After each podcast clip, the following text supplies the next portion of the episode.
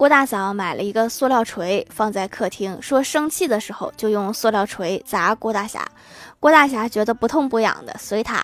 昨天郭大嫂真的被气到了他拿了塑料锤去装水这郭大侠也不怕毕竟水也软乎然后又把装了水的塑料锤放进了冰箱里。他关上门的那一秒郭大侠就怂了直接道歉非常诚恳。你对郭大侠的了解还是太少了。